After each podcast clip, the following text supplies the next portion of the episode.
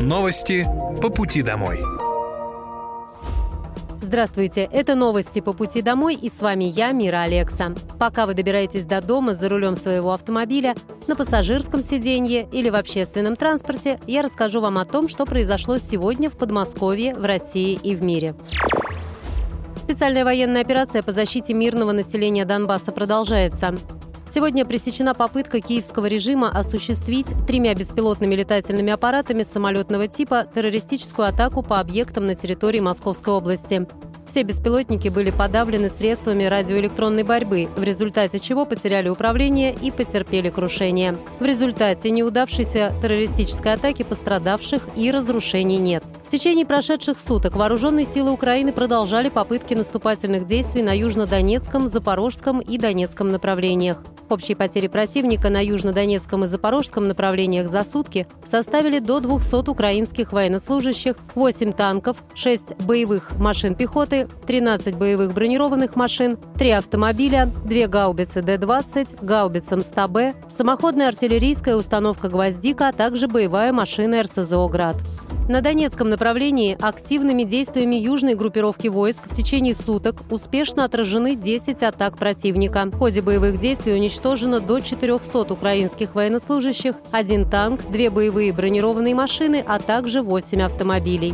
На Краснолиманском направлении уничтожено до 135 украинских военнослужащих, боевая машина пехоты, две боевые бронированные машины, четыре пикапа, гаубица Д-30, а также три самоходные артиллерийские установки «Гвоздика». Восемь украинских военнослужащих сдались в плен.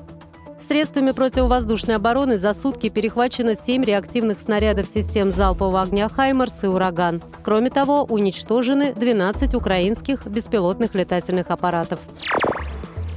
Реализацию инвестпроектов, строительство и ремонт социальных объектов, а также помощь участникам СВО и их близким обсудил губернатор Московской области Андрей Воробьев во время рабочей встречи с временно исполняющим полномочия главы городского округа Дубна Максимом Тихомировым. Андрей Воробьев подчеркнул, что Дубна – это особый муниципалитет, и с точки зрения науки и диалога с жителями. Максим Тихомиров рассказал, что в Дубне уделяют особое внимание помощи участникам спецоперации и их семьям. Из округа в зону СВО отправили более 5 тонн помощи. Муниципалитет занимает первое место в области по объему инвестиций, привлеченных в основной капитал на душу населения. Особая экономическая зона Дубна, расположенная на территории округа, шестой год подряд признается одной из лучших особых экономических зон страны. В этом году в округе завершили капитальный ремонт роддома и открыли долгожданный сосудистый центр. Губернатор отметил, что одним из вызовов, который стоит перед Наукоградом, является строительство нового, комфортного, современного жилья. Со слов главы, в прошлом году в Дубне были введены три МКД. Возможность приобрести новое жилье появилась более чем у 400 семей. Затронули на встрече и тему обманутых дольщиков – в 2022 471 участник долевого строительства был восстановлен в правах. В планах на этот год выдать квартиры 61 семье, благодаря чему вопрос с дольщиками в округе будет закрыт. Почти 3000 новых рабочих мест появится в сельском хозяйстве Подмосковья по соглашениям на Петербургском международном экономическом форуме. Речь идет о строительстве комплекса по производству кондитерских изделий машин и сладости, где к концу лета уже выпустят первые конфеты.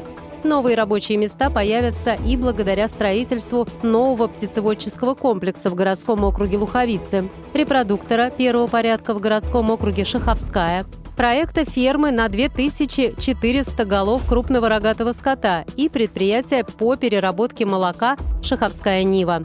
Соглашение о сотрудничестве заключили и с акционерным обществом «Славтранс Сервис» по строительству третьей очереди агрохаба «Селятина». Вторая очередь тепличного комплекса Подмосковья в Воскресенске также откроет новые вакансии и почти тысячу рабочих мест создаст производственно-складской комплекс с низкотемпературным режимом хранения продуктов в Солнечногорске. Суммарный объем инвестиций по этим проектам составляет около 40 миллиардов рублей – крупнейшим инвестиционным проектам окажут поддержку в получении льготных условий кредитования, выделения субсидий, оформления необходимых документов. Жители Подмосковья могут узнать о планах по благоустройству на портале «Добродел». Благодаря появлению нового модуля на портале у жителей региона появилась возможность посмотреть в режиме онлайн, где и какие работы запланированы. Больше не нужно искать информацию на сайтах разных ведомств. В новом модуле жители Подмосковья могут посмотреть актуальные сведения о планах по благоустройству в регионе, отслеживать, где и какие работы ведутся, когда они завершатся, увидеть, какое ведомство отвечает за результат и посмотреть информацию о строительстве новых объектов, капитальных ремонтах и комплексном благоустройстве. Порталом уже пользуются почти 3 миллиона человек. Также для удобства жителей создали мобильное приложение. Недавно дизайнер Артемий Лебедев на Петербургском международном экономическом форуме представил губернатору Андрею Воробьеву ребрендинг добродела. Его символом стала уточка, составленная из двух букв «Д», что расшифровывается как «добрые дела». Обновленное мобильное приложение уже доступно в App Store и Google Play. Московская область вошла в топ-3 популярных регионов России у туристов с начала 2023 года. Самыми посещаемыми туристическими регионами за это время стали Москва и Московская область, Краснодарский край, Санкт-Петербург и Татарстан. Подмосковье за пять месяцев 2023 года посетили более 9 миллионов человек.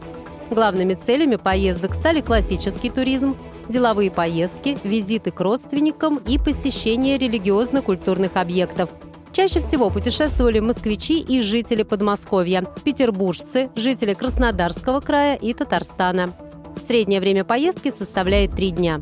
Ранее губернатор Подмосковья Андрей Воробьев сообщал, что развитию турбизнеса в регионе помогут внедренные меры поддержки. По его словам, в области действует программа, которая позволяет за 1 рубль получить землю на развитие туризма, обеспечение рекреационных зон или строительство отеля. В Подмосковье стартовала приемная кампания в медицинские колледжи. По очной форме обучения она продлится до 10 августа, а по очно-заочной форме и по специальности лабораторная диагностика до 15 августа. Подать заявку на поступление можно онлайн на региональном портале госуслуг. Окончательные результаты приемной кампании будут известны в конце августа, когда будут опубликованы списки поступивших. В Подмосковье осуществляется подготовка специалистов со средним медицинским образованием по направлениям сестринское, лечебное, акушерское дело, лабораторная диагностика, фармация и другим. В регионе зафиксирован повышенный интерес у поступающих к медицинским специальностям. Так, в прошлом году в областные медколледжи поступили более 2700 студентов, а наиболее востребованными специальностями были сестринское и лечебное дело. Ранее губернатор Подмосковья Андрей Воробьев отметил, что одной из задач властей является обеспечение региона медицинскими кадрами. Здесь для них предусмотрены дополнительные выплаты и другие меры поддержки. Это были новости по пути домой, и с вами была я, Мира Алекса. Желаю вам хорошей дороги и до встречи. Новости по пути домой.